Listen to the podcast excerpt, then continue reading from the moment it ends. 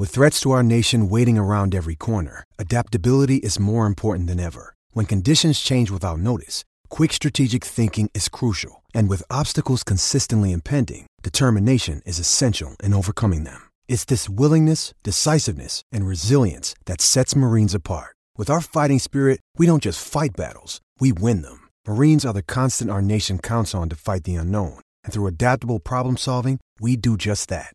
Learn more at marines.com. This FPL season has definitely been go, go, go. A nonstop hustle all the time. Matches, deadlines, unexpected blank and double game weeks, on top of everything the real world has had in store. Sometimes you need a moment to turn off and hit reset. That's when you reach for Coors Light. It's made to chill. For me personally, supporting Fulham during this last year has been a true roller coaster ride. Honestly, when that Adama Traore goal flew past Areola in the 92nd minute of game week 31, the only thing that saved my mental state, the only thing that calmed my nerves, was cracking open a Coors Light. There's only one beer out there that's literally made to chill, and that's Coors Light. The mountains on the bottles and cans even turn blue when your beer is cold. That way, you always know when it's time to chill. When you need to hit reset, just open a Coors Light. It's mountain cold refreshment made to chill. And listen, everyone, summer is pretty much here. It's about to get hot in New York. An ice cold Coors Light is such a perfect way for me to beat that summertime heat. Coors Light is the one I choose when I need to unwind. So when you want to hit reset, reach for the beer that's made to chill. Get Coors Light and the new look delivered straight to your door with Drizzly or Instacart. Coors Brewing Company, Golden, Colorado. And as always, celebrate.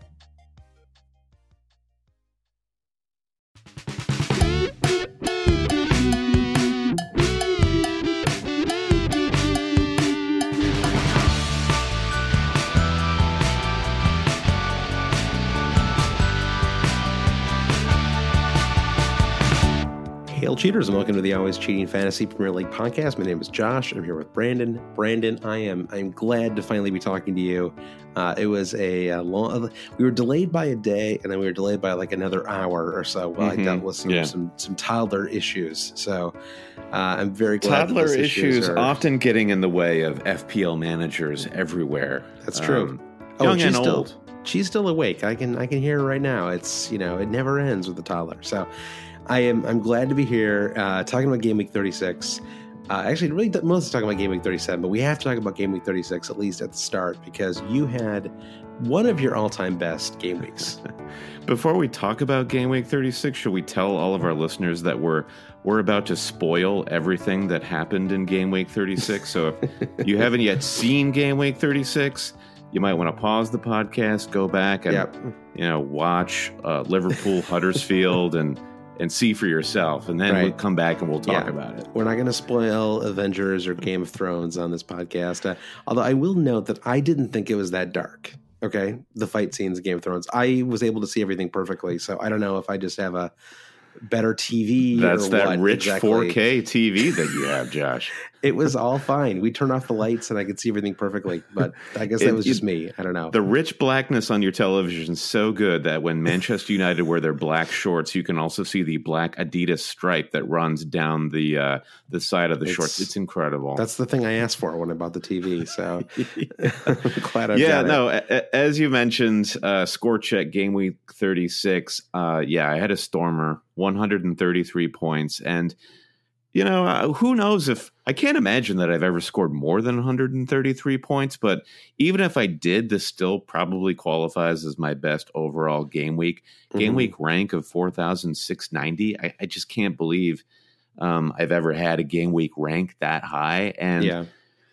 Uh, Given the jump- stakes and the time of the year, you never remember a great game week when it's like uh, you know, game week seven or something. Like they have a great game week. It's really got to come in like the last five to ten game weeks of the season, right? Like it's got to yeah. be, you know, yeah. like when the when the tension is ratcheted up the highest, and you know things really, you know, like, like when a big game week can really like you can feel that difference, you know, where it's like maybe you were in third, now you're in first, or you know, totally. Whatever. Yeah, and I've been rattling around the overall rank of around 15k for months, and for me to get inside the top 10K, I felt like it was going to take a miracle. And game week 36 kind of delivered on that miracle. Uh, and so my wild card gambit was to keep Mo Salah. Virtually no one kept Mo Salah on their wild cards heading into the doubles. Liverpool didn't, and I just felt like if I was going to make any sort of late season push, that was going to be uh, my my route. So mm-hmm. uh, I had this moment leading into uh, game week 36. Do I triple captain or do I not? We talked about this on numerous podcasts leading up to this game week. You and I talked about it last week. We were out to dinner, and you were like, "So."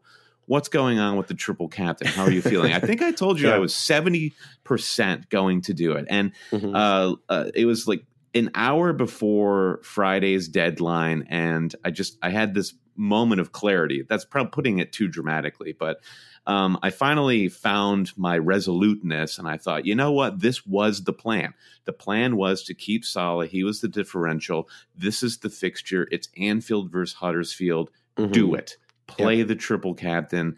And I brought in Mane, uh, another thing we've discussed on recent podcasts. Mane playing more centrally. He seems to be more rhythmic in his goal scoring than Salah. Why not triple captain Mane? Again, yes, stick with the plan. It's got to be Salah. And yeah, it, it totally paid off. 84 points just from that first fixture of the game Amazing. Yeah. And then everything else goes my way. Jota ends up getting an assist and a goal. Vardy with the late brace. Jimenez comes good again with the goal. Mm-hmm. Uh, Robertson and Mane. Laporte with three bonus points. The only duds in my team were Son Lacazette and my two Brighton defenders, Ryan and Duffy. Mm-hmm. Uh, and I've r- risen more than 8,000 spots, cracking into the top 5K 4,367. As you can tell by the fervent way in which I'm speaking, Josh, I'm still quite excited about this turn of events totally late season of my season. yeah, I mean it's what you play for, you know. It's, it's I I totally understand, and I, I you know I yeah and the fact that i i am still ahead of you allows me to be extremely happy for you yeah yeah just yeah, barely i mean you you have the deficit i i didn't even think i thought i was like the coast was clear and now it's like you're breathing down my neck a little bit so i'm well I'm it is that. it it's the chip magic at work, right? Yeah, like you were ahead of me by about hundred points. I mean, you're you're having just an incredible sustained period of success this season in the top 500 coming into this game week there was no way I was going to catch you, but to have it by 50 points, that's all down to the triple captainship and hitting it exactly right. Can you do it again uh, with two more game weeks to go? Probably impossible. I can't. I, uh, I think I've kind of done all the damage that I'm going to do, and I'll have I'll have to thank the triple captainship for that. Well, I don't I don't know if that's true or not, and obviously you can't play that way anyway. You can't play me versus you know as fun as it is to do the me versus you game you know it's like it, it is it's, it's more like golf as we often say you know it's like it's mm-hmm. just you just got to play your best do round you say that often I feel like I said it once on the podcast, okay, good. but that I do think it's true. Then. I do think it is true. It's uh, you really just have to play your best game, and mm-hmm. if someone else is a little better than you that that round or the season or whatever, then then so be it. You know, um, yeah. you know that you played your best game. So right, yeah. we have a ton of questions at the end of this podcast that kind of hit upon that philosophy. So we can talk a bit more about that near the end, like our our late season strategies and do you play against other people or just play golf, as you say. Mm-hmm. But um, let's talk about your game week. Your game week thirty six. How'd you do? Yeah. Um, well, I you know I, I was fine. I, I, finished on eighty four points. I, I, didn't play my triple captain. I mean, to be honest, I I sort of had talked myself into playing it in Game Week 37, and part of part of it was just a little bit of anxiety about who was going to play in the Liverpool match. And then, to I, you know, if I'm being totally honest here, I mean, this is one of those moments where like real life collides with with fantasy, and obviously we all have real lives and like stuff going on, and I just I had family in town and we were like around, out and about all day. I was at Coney Island on Friday. Um, you know, the match came out at three o'clock on Friday afternoon, and you know this Firmino news breaks, and I still have a free transfer, and so my brain is like very focused on whether I should even bring in whether I should bring Firmino in or not, which I'm like it's right. been sort of debating doing all week. And then I sort of decided, okay, no, it's too risky to do it. And it was like, but but but I was like doing all this like on the subway, you know. So it was like by the time I got home and I was like, for those of you who don't know, uh, the subway is a a magical place in New York where no work gets done. right, exactly. So I I actually I had the day off from work, and so because uh, I was you know with, with because the family had done. So I just like I just I couldn't. It was like I decided that, and then it was like my brain was still in don't triple, you know, you know, they'll play the triple later. But once I knew that Firmino wasn't playing, I mean, obviously that meant that that that you know that Salah and and Mane were going to play, and at that point, I really should have thought about triple captaining. And if anything, I really, I actually could have considered burning four to bring in, um, to bring in Salah. I'm not sure if yeah. I would have actually done that, but I, I almost definitely would have triple captained uh, um, Sadio Mane, and it was I just couldn't quite get my brain there. You know, it was like I don't right. like to make those decisions right at the end, uh, but now I feel like I really left 13 points on the table, and the fact that I, you know, because I, I think what I most likely would have done is just Captain Mane, and a 13 point return from a triple captain uh, is fantastic. I would have taken that. I would have been a 97 yeah. points instead of 84, and so now I feel like I kind of screwed up, and, and you know, thankfully it didn't hurt my game week because I had enough other things. I mean, it, it, hurt me overall a little bit. I moved from 510 or whatever to 780. So still in the top 1000, still with a triple captain and two free transfers in hand. Um, so, I mean, I'm in a very good position and like yes. finishing the top 500 seems like a, there's a very strong possibility of that. But if I had just had those extra 13 points, so yes. I don't know. I mean, it's so you know, it may be that Aguero or Sterling or whoever I triple captain uh, ends up matching that or beating that. But what I don't like about it is I feel like I didn't play the right strategy, you know, and and that's what. So it's kind of it's it's like I just my gameplay was poor, you know. Yeah. Uh, to go back to the the golf analogy, I, I, didn't I didn't pick the right club, you know, and so I'm just sort of no. Ever ever I love a Schindler's List uh, reference, and I I always think of the end of Schindler's List when Oscar is he's looking at his pins and his rings, and he's like these these could have freed yeah. or saved just a few more people. this yeah. anguish and regret. And so I, I'm, I'm conscious of that. I, I don't want to talk about our teams too. You know, we'll move on for our teams, uh, you know, after this. But yeah, I think there was just a feeling that like uh, I'm on the verge of an all time best season, possibly the best season I'll, I'll have playing fantasy. You know, and it's like you, you want to just make sure that you, you've considered Could every your angle, last season, you know? Josh. Every, this could be my last game week. You know, that's why I always said that bus team. Josh, Josh Landon, colon, the last game week. so anyway, so it was just I was just kind of annoyed because I felt like I didn't play as well as I could have. So yeah. anyway, that's that's where we are. We'll talk a little bit. You know, we'll talk about game week thirty seven, my decisions, um, or decisions that need to be made uh, later on in the podcast. But Brandon, that's enough about us. Let's quickly. We haven't had a chance to do this in a while, Brandon. Let's recap the always cheating Super League. Let's run through that top ten Wow, Brandon, I'm looking at that 10th spot here, and I can't believe he is back in the top 10. He's back. He was always there, much like Jaqen H'ghar. Uh, in 10th place, it's Fabio Borges. This is, of course, the Always Cheating Super League, one of the greatest mini leagues in the world. Never too late to join. Go to alwayscheating.com and click the league tab. Yes, in 10th place, it's the man, the myth, the legend, Fabio Borges with Clichy's clean sheets. In ninth place, Miroslav Pujic, longtime league leader. He's taken a bit of dip in form. Uh, I can see a lot of big century marks up at the top of the table here, and I think uh, Miroslav's 68 points hurt him. In eighth place, it's Richard Jenkins, full of flair. Seventh place, Emil sees Amel's 11. In sixth, Const- uh, Konstantinos Orphanides. I think he, yeah, he directed Mandy, actually. I don't know. well done. Love that movie. Great. Orange Bulldogs, the team name there in fifth place. Andy Sullivan, Fantasy Foxes in fourth. It's Krister Landro. Landro's 11. Third place, Paul Jones at Sky Player and FPL. And in second place, Maddie Fossum. No transfer lane. And in first place, the man, Matthew Shannon, Nacho Nacho Man, cracking uh, 130 points this game week. Total score 2,474, putting Matthew Shannon – number four overall in the world. That's wow. an incredible rank. That's amazing. Wow. Congratulations to Matthew Shannon. That is fantastic. Uh, Matthew, I hope you're listening. And uh, yeah, what, what's the secret, man? Send us an email, yeah. yeah. hailcheaters at gmail.com or reach yeah. out to us somehow. Quick note for our uh, friends out there who maybe you're a league commissioner and you're looking for swag or trophies to hand out at the end of the season for your mini league winner. Uh, we got in touch with uh, some cool people at Fantasy Football Factory. You can find them at fantasyfootballfactory.co.uk. They might be helping us out with our own trophies later on at the end of the season. They're sending us some swag. They've got baseball hats and coffee cups and other cool stuff that you can right. pass out at the end of the season. So, yeah, go to fantasyfootballfactory.co.uk to check that out. Brandon, we have some rants here. Uh, Joshua Big says, Captain Sterling to be different. Turns out I'm an idiot. 75 and minus four and a huge red arrow. Very demotivating week.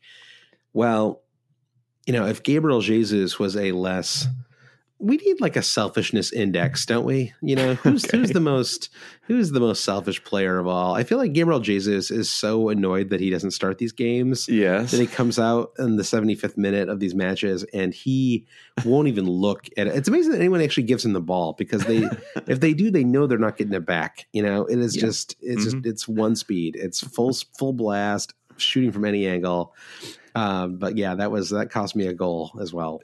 Yeah, my, my heart does go out to Jesus. I mean that you know you're that's got to be a competitive marketplace, the training ground uh, at the Etihad. So he's got to try, but he is failing. That's the problem. He's failing. The word that that's sticks true. out here in Joshua Big's rant is demotivating.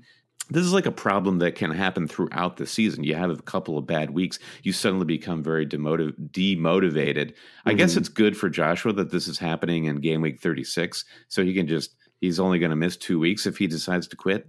That's right. I don't know. I don't know. Maybe if he's still if he's still asking questions to a fantasy podcast, then he's still so it's more motivation than like three million other managers. Yes.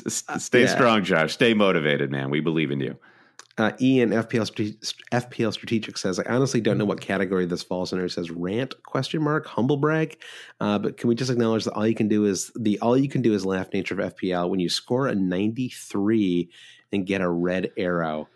God, that hardly seems possible. I know Ian's having a great season, but man, 93 with the red arrow. I mean, I, I, I thought my 84 was bad, but it was one of those scores that it's because you had such a massive score and you're sort of like in second place by me in a bunch of our mini mm-hmm. leagues.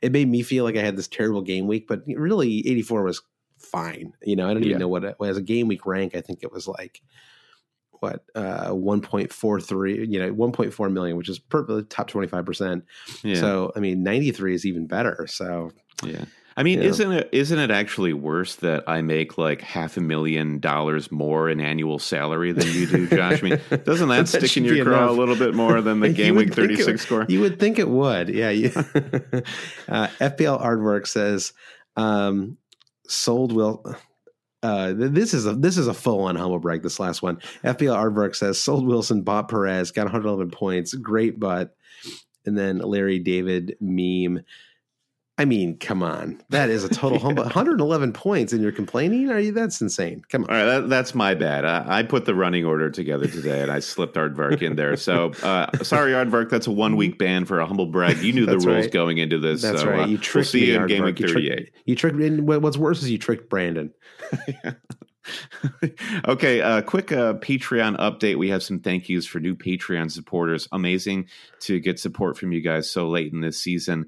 At the Mbakani tier, we want to welcome Fahim, Oli Wayemi Adegoban. And I hope I did your name justice there, sir. We we appreciate the support. And also Padful. I was really excited to see Padful um, in the supporter section here because we've interacted with him on Twitter for so long. Yeah, very, very long time friend. Yep. Yeah. Yep. Very, very long time friend. So if you'd like to just uh, thank Josh and I or support what we do here with with a few bucks here or there, visit patreon.com slash always cheating. What you get in return, some swag. You can get a second podcast each week with our exclusive Patreon podcast stream featuring our Q&A kitchen table sessions that we post late every week, uh, just prior to the uh, deadline. So you have more real time information. We are making those last last minute decisions. I'm going to be recording the kitchen table session later this week about my decisions for game week 37. That's right. Maybe we'll do a co kitchen table um, for game week 38, right? Like kind of a final, you know, final prep before before the final game week. That seems like that could be fun. Yeah, I, I, I like that idea. We have big big kitchen tables. It's a big. some people have big tent philosophies. We have big table philosophies. That's right. That's right. We went to a Big Ten school, so there you go. All right, Brandon. Let's take a quick break, and we're going to get right into game week thirty-seven. All right, Brandon, game week 37 is here. Now, normally you and I like to have a little bit of a theme on this podcast, you know, a thread that that winds mm-hmm. things together. You know, I'm all about ranking. I want to, I just want to be constantly ranking things or assessing Listicles. teams. I like a listicle. Uh, but in this case, it's Week 37. We're down to the the nitty the nitty gritty here, man. Uh, yeah. it, you know, it's like we have there's, there's big decisions, a lot of big like just like either or kind of decisions that need to be made. And so we're going to just talk about the big questions, like the most important things to consider when it comes to your final transfers, when it comes to captains, etc. So start off with Manchester United, right? So this is a team that we've all been kind of ignoring the last I don't even know four or five game weeks now, right? And yeah, because they've been terrible. Kind of, yeah, exactly. I got I guess the only thing I got was a I got one Luke Shaw clean sheet like four weeks ago. Yes. and that was on a free hit chip. And that was like all I got from them. Oh, I think he got you a Rashford assist on and he lost you the clean sheet, if I remember That's correctly. That's right. That's right. But I got a bonus point, so it kind of evened out. Uh, so Man United, uh, and they played I don't know, not bad, I guess. Like yeah, against not Chelsea. good either. I don't know. They almost they were like almost good in that match. um, yeah, and, but they do play Huddersfield and Cardiff in the final two weeks of the season. We've seen now that Huddersfield. Uh, it's it's like they're playing with seven men on the pitch. You know, it's it's kind of it's one sided. Uh, so yeah. Yeah. They have nothing Do you think for. they, they they think they're playing seven aside and they have like the small goal, but in reality they actually have a normal size goal and nobody it's decided a, to tell them? It's an important question, but one I don't know the answer to. um, yeah, that, so, so, that that's the reason why we're talking about Manchester United at this episode is because Huddersfield away in 37, followed by Cardiff City and game week 38, and that is at Old Trafford.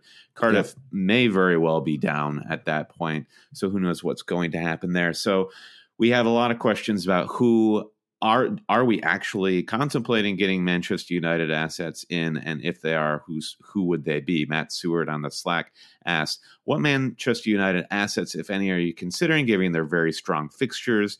Does a Son to Pogba move make sense?" Matt R also on the Slack, "Are Manchester United defenders a trap?" Hmm. Red Dagger sneaks in here with a question about David De Gea's hands. Uh, he wants to know if David De Gea's hands are made of brie. If not, what kind of cheese are they made of? So yeah. let's let's talk about Manchester United's defense for a little bit, and then maybe we can get into the attack. Uh, Reed, right. Pogba, and Lukaku, Rashford, etc. I mean, I'd argue if your hands are made of any kind of cheese, that's a problem uh, for a keeper, right? I mean, first of all, it'd be hard to get the glove on. Um, sure, but be even, tempting but even, to just eat your hands. It's ear, yeah. Like I think I saw that in a Kids in the Hall sketch once.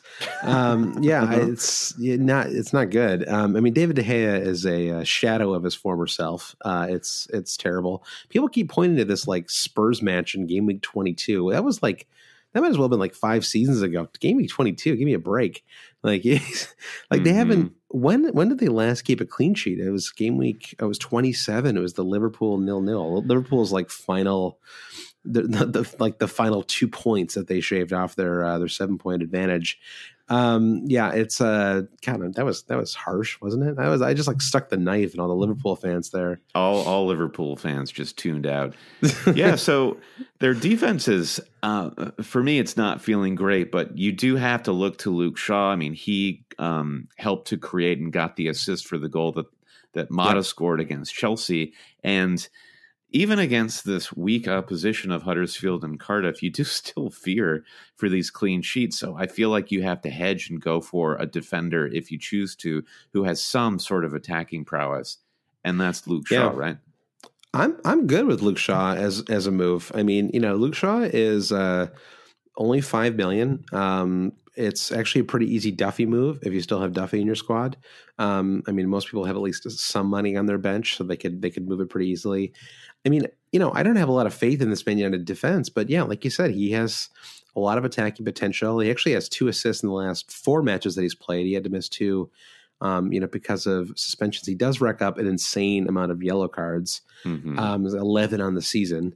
Um, and that's and that's having missed like 10 matches um, but yeah i mean uh, one goal five assists on the season and they i mean you you would fancy him to get some kind of attacking return in the huddersfield match it would not be yeah. that and you know, the cardiff match could actually be a little trickier it depends on whether cardiff has any chance of of staying up going into that match you know it could be yeah. that there's just that it's just over on a um, scale of yeah. 1 to 10 josh mm-hmm. uh, one being the least likely and 10 the most.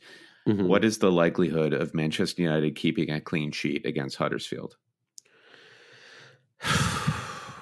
Big sigh on the mic. Um, I'll say like it's a seven, six, yeah. maybe a six.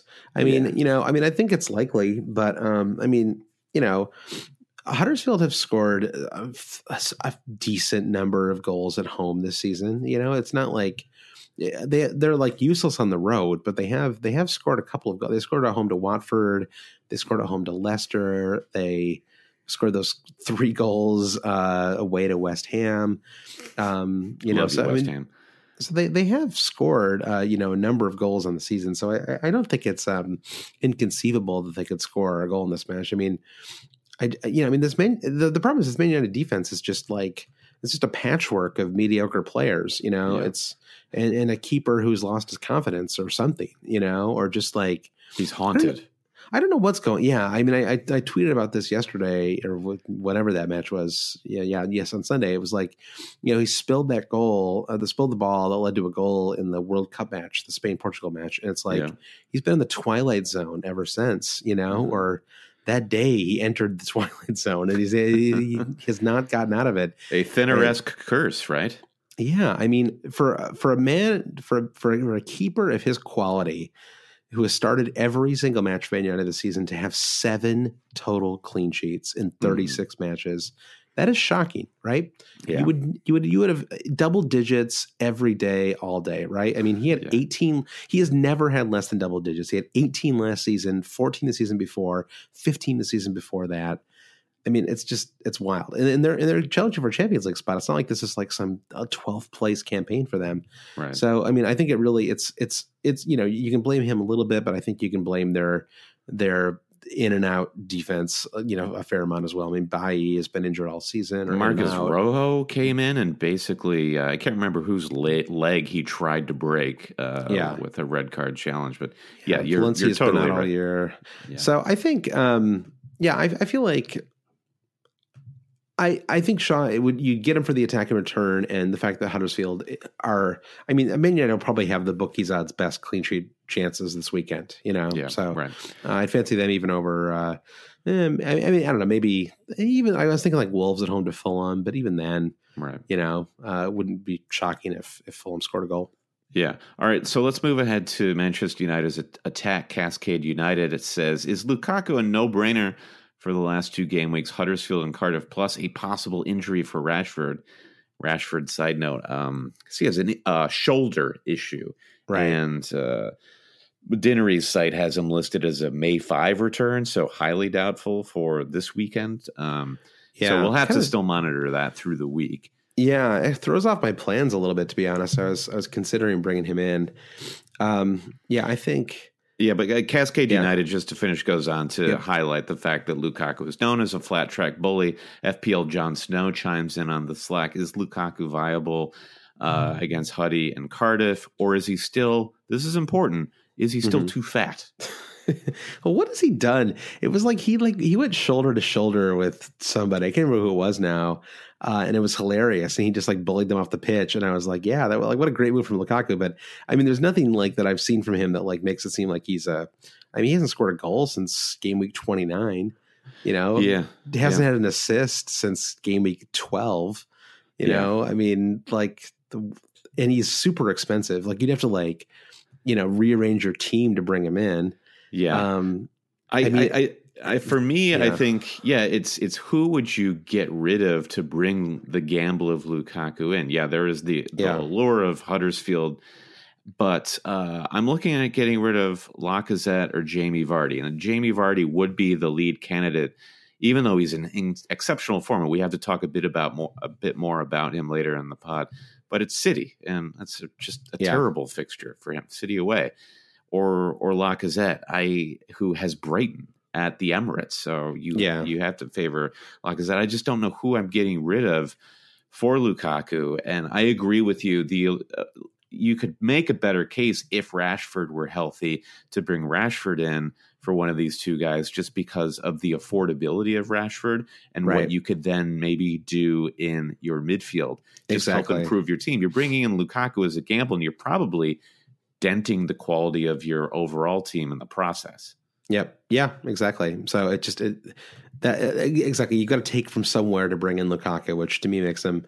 I mean, just like I don't know, it just feels like a complete. Uh, well, I, I don't hate it to be honest. I mean, okay. uh, you know, if we're talking about a, a sh- like if I were doing well, if I were having a good season, if I were you know in first place, no, I don't do it. But if I'm 37 points back with 2 mm-hmm. weeks to go, mm-hmm. I mean, sure, bring him in and captain him. You know, I mean, the guy loves a. He's always been a flat track bully. You know, I mean, would he? You know, could he get a you know a brace or a hat trick away to Huddersfield? Sure, of course he could. You know, and then so you bring him in, hope he does that, and then you just hope no one else does well. You know, like hope Aguero goes off in the eighth minute with an injury or something. So the other uh, person we have to talk about, of course, is Paul Pogba. Now right. you had had a plan to get Pogba in at some point recently. Where are we on that? Well, I I don't know. I mean, I, I just can't decide what to do. I, partially, it's because Vardy has been so good that it's sort of it makes it hard for me to drop him. You know, I mean, mm-hmm. even even with Man City and Chelsea in his final two matches, it just doesn't feel like it doesn't feel like something I, I, particularly want to do. You know, I mean, he's challenging for the Golden Boot. He's in great form. I mean, he has whatever it is now. It's something like you know, twelve goals in his last you know ten matches. Um, it just you know it, it, would, it would take some courage to drop him right now. Mm-hmm. Uh, Man City is not an easy match, but I mean that is the kind of team he can absolutely score a goal on. Um, but I could also see myself dropping him, you know. Um, and so if, if, I, oh, just to, yeah. to agree with you, if Jamie, if the chance that fell to Chris Wood this weekend early in that City match falls to Jamie Vardy, uh, that's a goal. That's yeah. a goal, right? I I agree. Yeah. yeah. So if I were to do it, what I would do is I would I would downgrade Vardy to somebody, um, and then I would upgrade Deulofeu to Pogba, and that would leave me six point six million, which you know is like a decent amount, but you can't really get anybody you like really want at that price. Even even Callum Wilson is 0.1 too expensive, okay. um, and I guess he'd be the one to be kind of tempting. So. Mm-hmm. Um, I also like never get Wilson right. I like never seem to bring him in at like the yeah. right time. Yep. Uh, so I've had him for three game weeks this season. It was three consecutive blanks. So, so I don't know. I mean, I, I feel, it feels like I. I mean, if anything, I'm, I'm, sort of looking at like who the untouchables are on my team right now, um, and you know, I think you know, it's Mane, it's Sterling, it's probably Ward Prowse. You know, given his price, um, Aguero, Ward Jimenez. Price. What's that? Ward, Ward Price, exactly. So I mean, but you know what? The one spot where I could, so I could, so Deulofeu and Son are the two players who I could see moving, and you know, Son to me is just like he's just not. I don't know. It just his form has not been great, right? I mean, he's got no. four, two, three, and two in the last four matches. Um, he's eight point nine million. You know, he's really expensive. Uh-huh. Pogba has two great fixtures. It's it's a tempting transfer for sure. It know? is. I mean, the, the yeah. tempting thing with Son son is actually the captain of my bus team right now, and you have to take into consideration that Son is yellow carded out of the midweek fixture, so he's right. he's nailed on to start against Bournemouth away. Is yeah, the, will he have any quality teammates around him also playing? Uh, right. It's hard to say. And yeah, how much do you put into his recent form? If he has a rest midweek, then maybe he comes back against Bournemouth and he looks a lot better. For me, I, I think I want to hold on to Son quite a bit. I don't want to jump in, or maybe we can just squash our uh, Spurs section right here. Dave C wants to know should we sell Spurs assets? We also have a question from FPL Pistolinas. Currently owning Son and Eriksen, what should I do? Stick or get rid? Uh, yeah, Son. Yeah, as I said, I feel like Son feels immovable from my team. I don't mm-hmm. know that I want to be doubled up, just given how fatigue is visibly creeping into that Spurs team, and they will have right. a really tough uh, match against Barcelona. So Eriksen, yeah, if you're talking about I, Ajax, for, but yeah, yeah, yeah, yes, exactly. They play Ajax. So if you're looking for someone to move for Pogba, Eriksen, that's that's a pretty stellar move right there. Eriksen yeah. to Pogba. Yeah, and especially because that does free up something like a million, which could be used to upgrade one of those Brighton defenders too. Even if you don't do it this game week, you can do it next game week. I mean, the yeah, the part part of the problem for me is that I have sort of two different and I I know I'm talking about my own team a lot, although I think I feel like the problems I'm talking about are problems that a lot of other people have too, um, which is that you know there's this feeling that you want to like hit the home run with your with your with your transfer. You want to bring in like you want to bring in the Paul Pogba, you know, before mm-hmm. these easy fixtures. But I do worry that I'm neglecting my defense and um, and I still have these two Brighton defenders, and they and they really have two unplayable final two fixtures, right? I mean, yes, they yeah. they play Arsenal away in Man City at home. Um, I mean, those are awful fixtures. I I mean, Duffy. In some way, it's funny because I actually have Bednarek starting right now away to West Ham, you almost want to just go Duffy there, right? Because couldn't you just see Duffy scoring a goal on those Arsenal center backs? It just feels like that's a, sure. yeah. you know, you almost bring him in for his attacking threat more than uh, more than you would his clean sheet, you know, ability. I agree so, with that logic. Yeah, yeah. So, um, but again, you know, if you could just move Duffy to Shaw, isn't that a better move? You know, than than moving Son to Pogba or downgrading Vardy to move Deulofeu to. Pogba? I don't know. So it's just these tricky these tricky mm-hmm. moves, you know, and and I, I, do think this this is the, the, like especially if you're if you're leading, you know, in your mini league, this is the time when you do have to think about defense a little bit and maybe and you just want to like make sure like your full 11 is strong, you know, mm-hmm. and that you just don't have any glaring weaknesses, you know. So I don't know. It's always it's it's tough, but I, I yeah, I think that I think you're right. I think Son stays, Eriksen goes. I think that's the consensus. As far as the defense goes, I mean, you know, I, I wouldn't be dropping any of their players. I wouldn't be bringing anyone in either. You know, um, yeah. I have I have Lloris. I'll probably start him the next two matches, and like I don't feel great starting him away to Bournemouth. You know, but uh-huh. but I'm going to do it. Yeah. Uh, you know, Bournemouth they completely switch off at least once a month, so it could be it could be your weekend. Get them the right time. Right. Yeah, we we talked about Vardy uh, a second ago, but we have a few questions that are kind of miscellaneous striker chat to throw into the Vardy conversation. So we talked about Vardy's form. Eric Medbo asks uh, if we hold him or which player could we viably replace him with? Maybe Marcus Rashford, assuming he were healthy, which it looks like he probably isn't.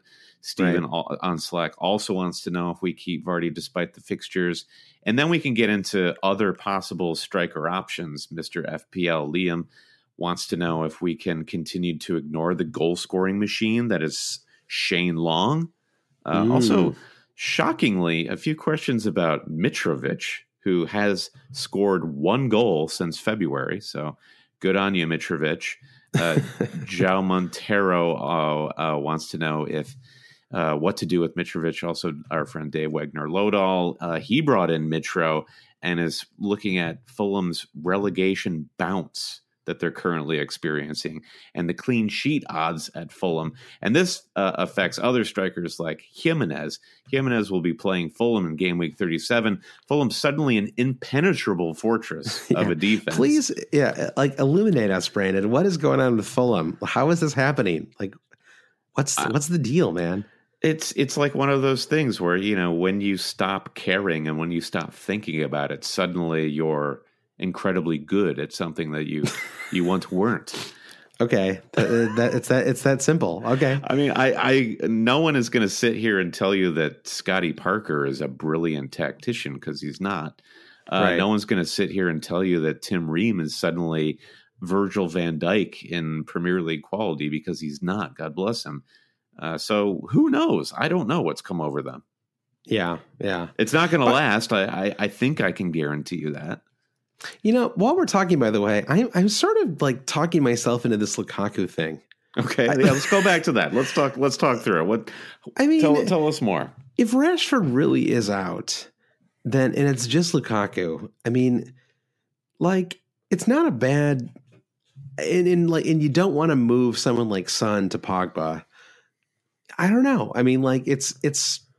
I can sort of see it. You know, I mean, it's sort of it's a little bit of a punt, but he did look pretty good in that match, right? Like, I mean, it's not that he looked like he like was like someone who could score again, but he looked like he was like up for the match, right? Like, I felt yeah. like he was like trying. Um, so, well, he set he set yeah. Shane Long up for Shane Long's assist. So, um, you know, Lukaku is a he, he doesn't get a lot of credit for his football brain, but mm-hmm. you know, a lot the crosses that he sends out sends in when he's on the wing and yeah. Did you say play, Shane Long? You meant Luke Shaw, right? Yeah, Luke Shaw, man, I right. suddenly have uh, uh, Mr. FPL put Shane Long's name and name in my head. Incredible. I mean, Shane Long is in such great form. Surely he'll be striking for Manchester United next season, right, Josh? Mm-hmm. Yep. Yep. Um, yeah, I mean, he actually is in really good form. By the way, it's it's weird how he like has these like little streaky moments every season, doesn't he? And like it's a little yeah. like a, a Ayoze Perez. Although totally Perez, what's what's going on with Perez? Is he like we, we don't really know? He's just like he's got a knock, right? I mean, he had to leave the match early, but we don't know if he's like totally just hip injury is what the site says right now. Yeah, latest is latest is hip injury. So who knows? It's the Shakira syndrome. Um, yeah, I don't should, know. Let's look. yeah, I, I just want to. I just want to flag uh, on Mitro uh, in our in our sort of potpourri of striker talk. Mm-hmm. Mitro uh, away to Wolves doesn't really interest me, and he's way out of form. Last game week of the se- uh, the season, though, Fulham are at home against Mitro's old club, Newcastle that's you know that's the narrative game if you want to play that. And mm-hmm. I think if you have Mitro, I would be very tempted just to ride out game week 37 to see what magic might happen in 38 because his his desire to score against Benitez to end the season before yeah. he, he, goes back to the dregs of the championship be a pretty strong impulse there. That's true. Although I, I, wonder if he actually does go to the championship. Maybe he ends up going to like you know Shakhtar Donetsk or something mm-hmm. next season. Although I guess he was good in the, in the championship last year too. So yeah, that'll be it'll be interesting to see if he stays. He he, he might they may get one extra year out of him. I don't know about Ryan Sessegnon though. So you're um, talking about yeah. dropping Vardy for Lukaku, it seems. Well, I, I, mean, I'm just talking about it. I mean, part part of you know, this is like a, again. I mean, even as I was talking, I was talking about it. I was sort of thinking there is like a like a like you have to like sort of think like holistically too. You know about about where your like where your gaps are. Um, and for me right now, I mean, I have I have two Man City players and I have two Liverpool players. Right, I have Mane and Robertson. I have Sterling and Aguero.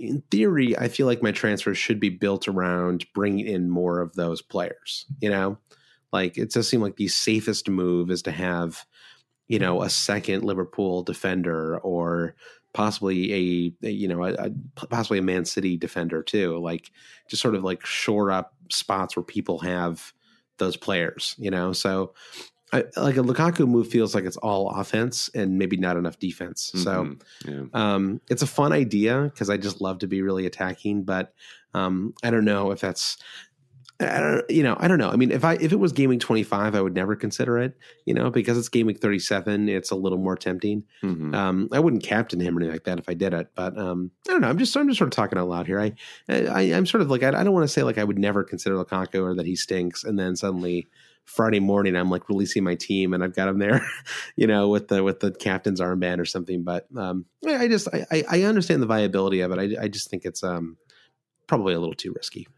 Now, you mentioned the fact that you have Raheem Sterling in your midfield there, Josh. And I, mm-hmm. combing through the questions for today's pod, I was shocked to see hand, a handful of them uh, sort of ex- exhibiting some anxiety around Raheem mm-hmm. Sterling. Now, he right. had a blank, God forbid. Um, yeah. But uh, if if if you're like me, you if you have Salah, chances are you probably don't also have Sterling. And so now the question right. is if you're without Sterling, do you do whatever you can to get him in for the last two weeks of the season? Or right. are, are we starting to get nervous about uh, about any any of this? We got a question from James Coral. Is moving Salah to Sterling if you already have Mane complete madness after this week's events? Alex on the Slack, is Sterling worth rejiggering your team for a, a bit uh, for these last two matches, especially if you already have Aguero. And FPL fan is talking about uh, trying to get Sterling in or to go for Pogba instead. Now, right. I'll set you up here, Josh. I don't think mm-hmm. you can compare Pogba and Sterling. I, I I would bet money that Sterling outproduces Pogba over the next two weeks, even though Pogba has these really bankable fixtures uh, I I am feeling very exposed without Sterling, and that's top of my move list is actually Salah out for Sterling. Uh, Salah, thank you very much. It's been glorious, epically glorious, but I feel like I've squeezed the juice out of him at this point. Now I'm mm-hmm. sort of moving into a consolidation point of the season, and uh, I guess he only has what like twenty per twenty nine percent ownership, um, Sterling. So it's not it's not on the level of Aguero. Twenty three percent ownership for Sterling.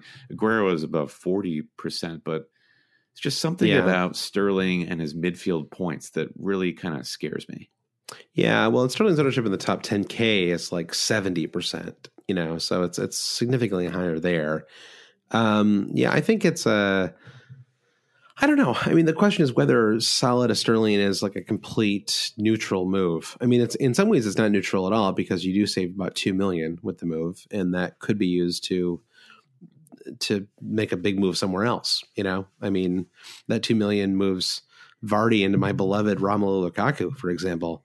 Um, but I, I don't know. I mean, I think that um, in terms of the point returns that you're going to get from those two people um, in the final two weeks of the season, I, I don't know. I mean, it feels like, uh, if anything, I think Salah probably outscores Sterling. You know, um, maybe not by much, maybe by four points or something, but. Um, it doesn't feel like Sterling is any more essential than. I mean, okay, I, I don't know. I, I just don't play that way. You know, that sort of like defensive, like. I mean, I, I I don't know. I feel like I'm talking myself in circles now. There's like an element of defense that I want to play, but like to me, Salah, like moving Salah to Sterling is not the kind of move I would ever make as a as a fantasy manager because it feels to I would only make it if I needed that two million to upgrade somewhere else, you know, because I just don't see. I mean, Soloway at Newcastle, I, I, I think he could, you know, do very well in that match. And mm-hmm. if I had other problems in my team, maybe if I had just if I had no issues, if my team was like Salah, like ready to roll for game week 37, no issues anywhere, then yeah, maybe I move Salah to solid to Sterling. But if I had like a defensive problem that I needed to fix or a attacker or something, um, I would do that before I made that move. Well, generally, more generally speaking, how are you feeling about Raheem Sterling going into the last two weeks? Not not considering any yeah. other midfielders. I feel good. I mean, he's sort of he's always involved, you know. Um, I don't know. I, I, I, guess I expected a little more from him out of the Spurs and Man United matches, but I mean, those are tough matches, you know. And yeah. even the Burnley away match is not an easy one. I mean, Burnley gave them a real fight, you know. Um, if Gabriel Jesus passes the ball, he probably scores, you know, a goal, and it's two 0 in that match. Um, you know, so I don't know. I felt I felt like he, you know, he had a, a golden chance in the um, in the Spurs match too. You know, Zinga made an incredible yep. save near yeah, the end of that did. match. So, I mean, you know, if you weren't watching these matches and you just looked at his returns, you might be like, eh, like, is he worth it? But, you know, I think that he is, um, you know, I don't know. I, I like Sterling. I think he's great. I think he's captainable this weekend. I do like Aguero a little more as a captain. Um, I don't know if you had both. Who do you think you'd captain this week? Aguero, yeah. And if I could, so I don't have any City attacking assets. I just have Laporte in the back line. Yeah, if I could bring in right. one attacker, it would be Aguero over Sterling. The problem is I just can't fit Aguero in because of my team setup. So the easier move is Salah to Sterling, and I, yeah.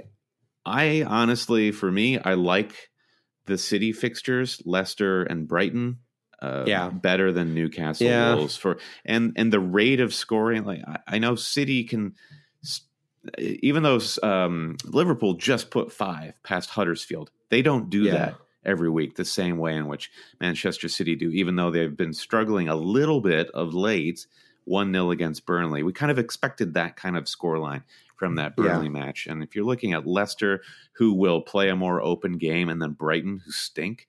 Uh, yeah. I, you're you're right. That Brighton fixture is insanely good. And I guess you're right. I mean, I was sort of talking about just I was just comparing Sterling and Salah in a vacuum, but yeah, if you have no Man City attack at all, then yeah, yeah. it probably does make sense to move Salah to Sterling just to just to have some coverage for that match. All right, I finally brought you around to my way of thinking. Well, yeah, I just wasn't thinking about it in the right way. Yeah.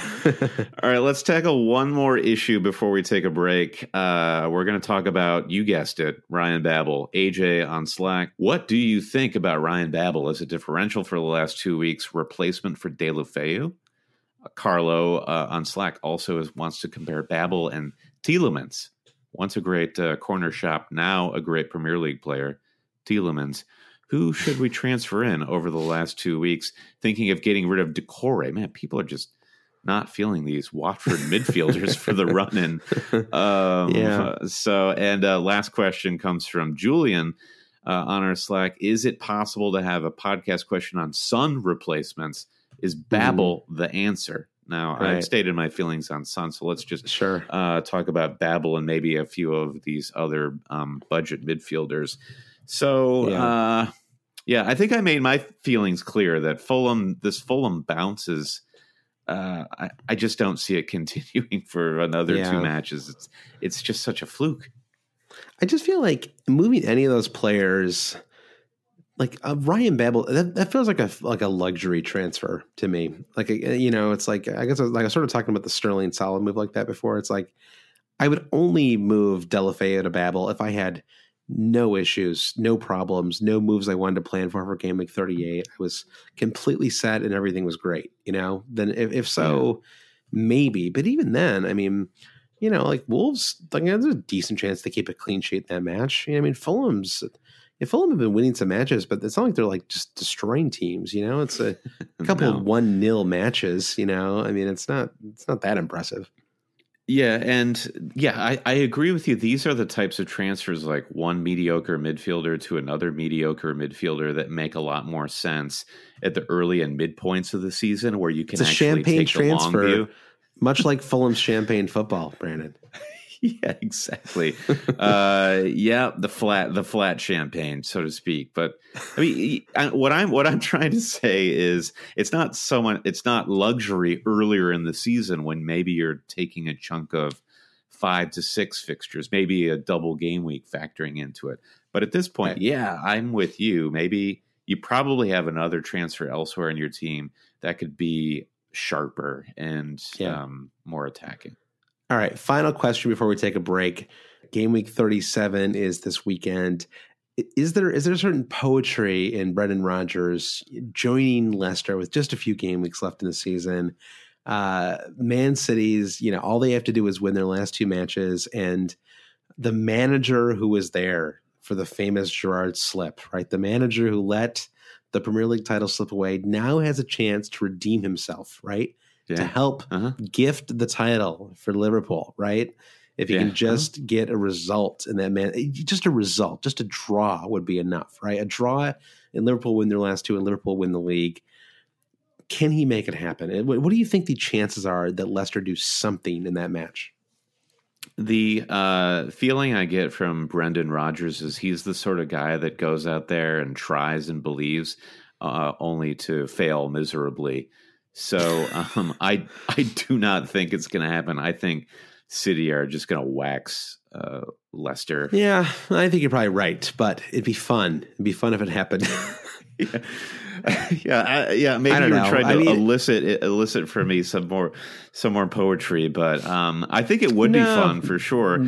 Yeah, does seem unlikely though, doesn't it? Yeah. I well, the, I the, the symmetry yeah. goes even farther in that Benitez, uh, former Liverpool manager, now at Newcastle, has the right. opportunity to gift Liverpool the well, uh, not gift them, but help them by mm-hmm. basically just uh, I don't know, playing Rondon in goal. I could see that right. happening. just playing Rondon. Um, just Rondon. All right, Brian, let's take a break. We'll get back to our lightning round section. All right, Josh, now's the time in which we talk about Starting 11. Starting 11, of course, the live Premier League fantasy app for your iPhone or Android. Play Starting 11 for free. Or, more importantly, play Starting 11 for cash prizes. Any day in which there are two or more Premier League matches, pick your best 11 man squad. There are no budget restrictions. Starting 11 is very cool, Josh. It's so cool that you can make live in game substitutions. You cannot do this in a regular FPL game, but when you see that Deulofeu, it's just not going to be his day in the 65th minute, just mm-hmm. yank him out of your your starting 11 team and replace him with Diogo Jota, you're good to go. I do I do agree with you even though even though I will say Brandon that saying that something is cool is the surest sign that something is not cool. I think, you know, it's like when your mom calls something cool but yes, I do. I do agree, uh, Mom, that it is. Yeah. it's a very cool app. Uh, and no, or but don't take it from us. Take it from thousands of players worldwide who are yep. competing on starting 11 for cash and for pride. Those people know what's cool, not us. So if you have an iPhone, you can play for cash in the UK, US, Canada, or Germany. If you're an Android device, cash games are also live in the UK, or just pick up the app and play for free wherever you are. Go to starting11.io for more details and video tutorials, or just visit the Apple App Store or Google Play Store to download the app today. Josh, you know that what's not cool is gambling on things that you don't understand. Mm-hmm. Starting 11 is all the hallmarks of fantasy Premier League games. and something that we can really wrap our head, head around. So be smart and participate in a game that you do understand.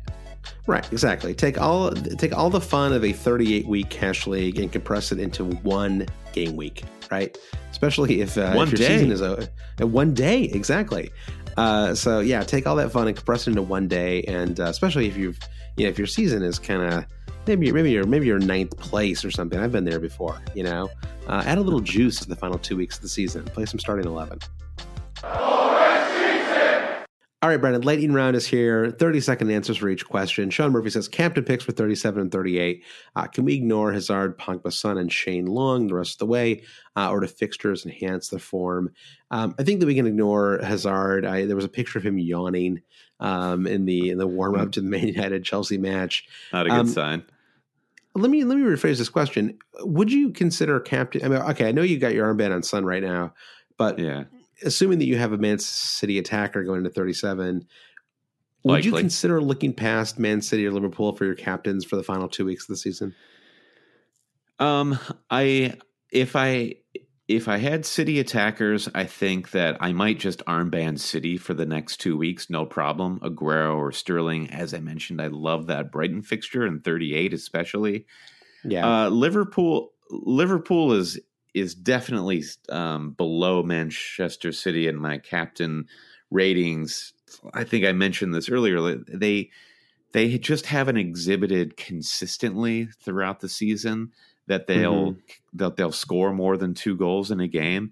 And yeah. with the Barcelona tie coming up, it will kind of divide their attention. And I'm not suggesting that there will be any rotation or anything like that, but it's just it's not ideal when you're looking at a Manchester when you're comparing to a Manchester City squad that they have nothing else going on until they have the FA Cup final after the season is over and they need to win yeah. these two games. I think it's it's City captaincy for both these game weeks is probably the easiest and best solution.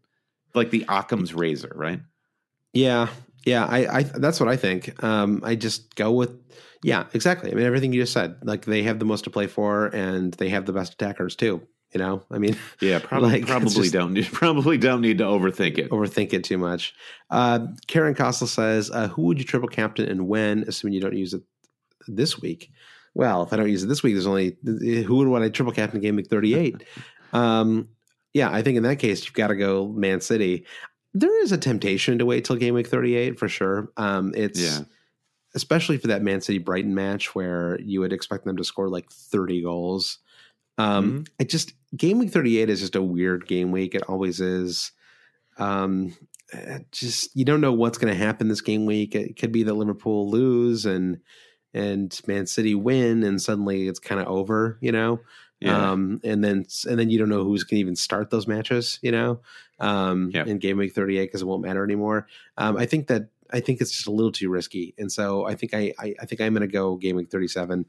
Um, yeah, you had noted on to manage the risk. You had noted on our Twitter feed at Hell Cheaters that Aguero has scored two, three different hat tricks this season, and they're off. They're always going to come at home, and yeah. they're they're away in 38. They're home in 37. So that would be the time to go for broke with Sergio Aguero. He loves playing yeah. at the Etihad. He loves scoring there.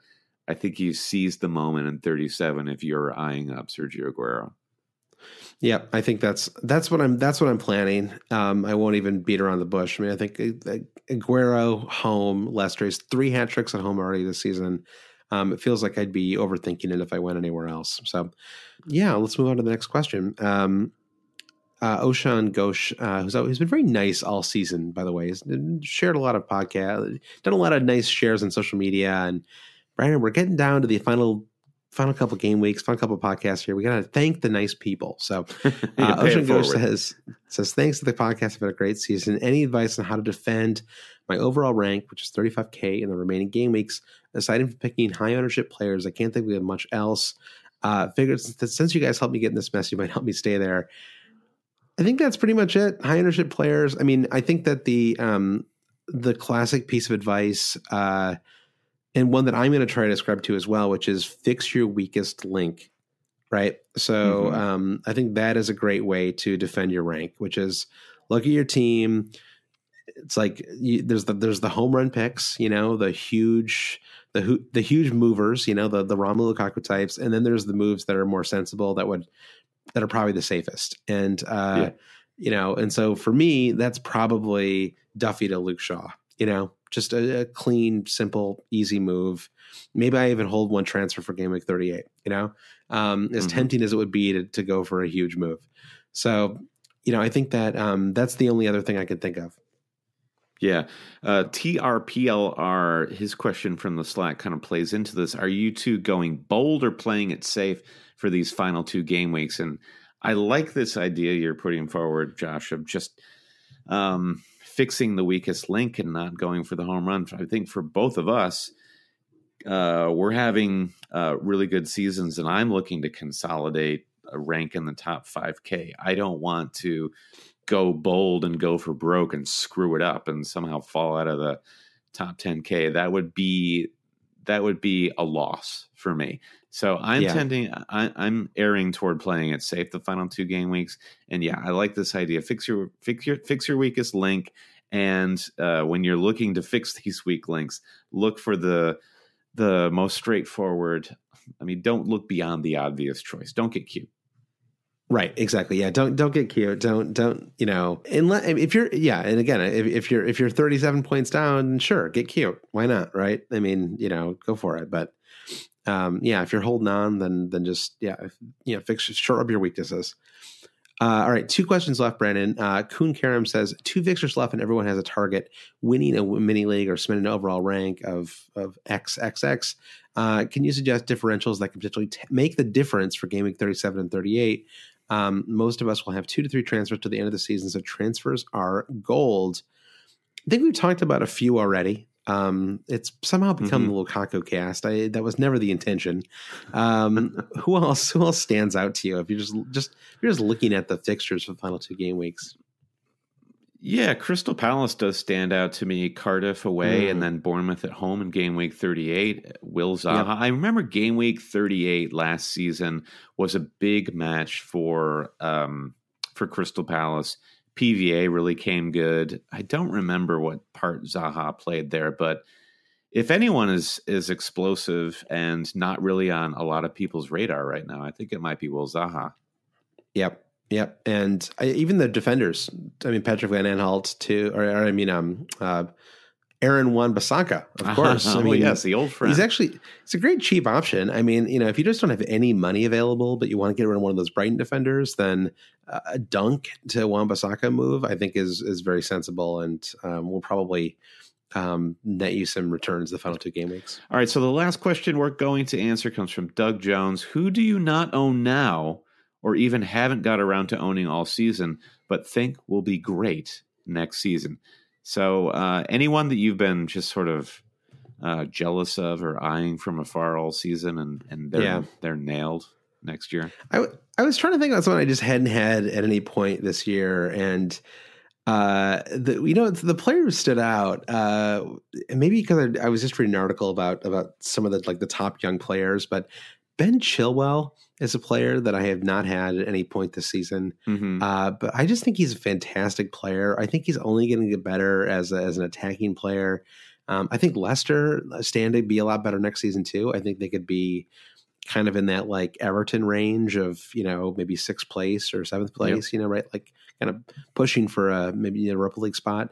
Um, and I don't know, I just really like his the way he plays, and um, you know, I think he feels feels like a very modern left back too. You know, so agreed. Uh, yeah, he's, he's yeah. My guy, my guy would also be Leicester. It, if he sticks around, Tielemans is mm, nailed yeah, on yeah. to my game week one squad. I think he looks yeah pure class, and and if he wants to hang out and spend a little bit more time with creepy Brendan Rodgers, then more power to them. I guess we have to bone up on Sheffield United and Norwich City yeah. over the summer, and and whoever else gets promoted. You were telling me about uh, Norwich's player of the season, Teemu Pukki.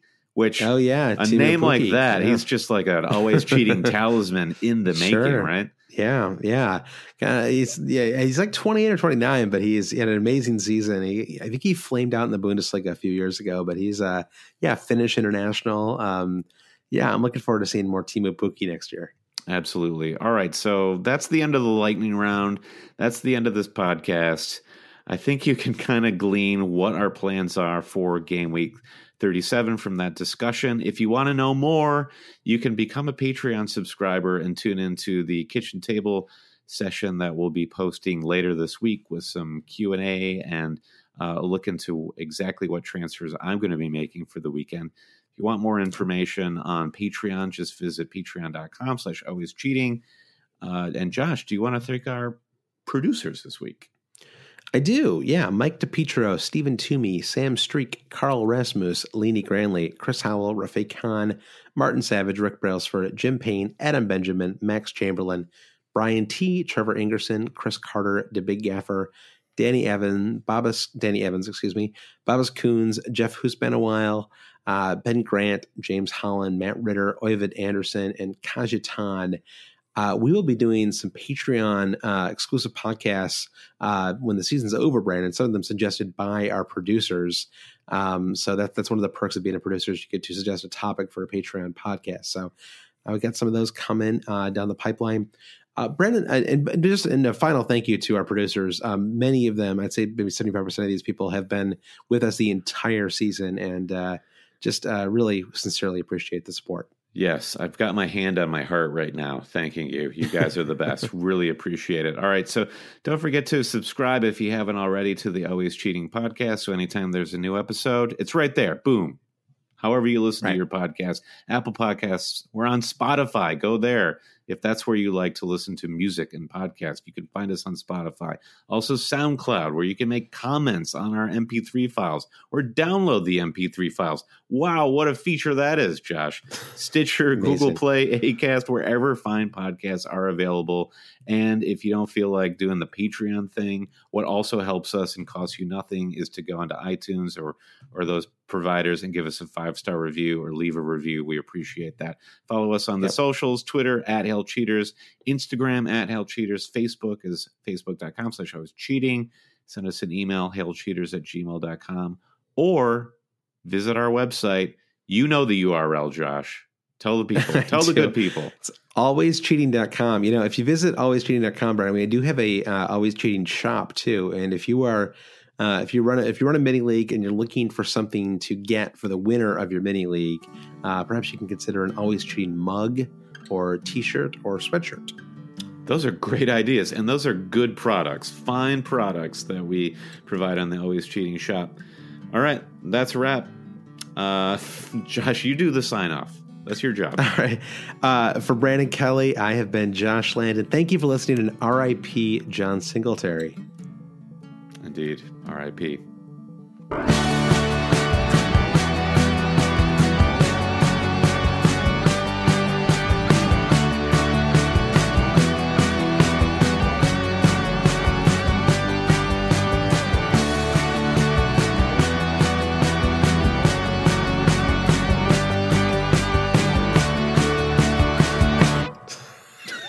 what that was perhaps the weirdest ending to a podcast ever. well, oh, I thought you would be like I thought you just go into the Empacani thing, but then you just said RIP as well. So I was like, oh wow. Everyone is talking about magnesium. It's all you hear about. But why? What do we know about magnesium? Well, magnesium is the number one mineral that 75% of Americans are deficient in. If you are a woman over 35, magnesium will help you rediscover balance, energy, and vitality. Magnesium supports more than 300 enzymatic reactions in your body, including those involved in hormonal balance. From functional medicine doctors to mental well being and female hormone experts, we all know that magnesium is the one mineral to improve all aspects of well being and health. But which one? Magnesium Breakthrough from Bioptimizers, the trusted choice recommended by leading experts with seven best absorbed forms of magnesium to ensure your body receives the support it needs for overall well being. Go to bioptimizers.com slash balance today and use code BALANCE10 for 10% off. Support your journey to wellness at B-I-O-P-T-I-M-I-Z-E-R-S dot com forward slash balance. Magnesium Breakthrough from Bioptimizers, your foundation to optimal health and vitality.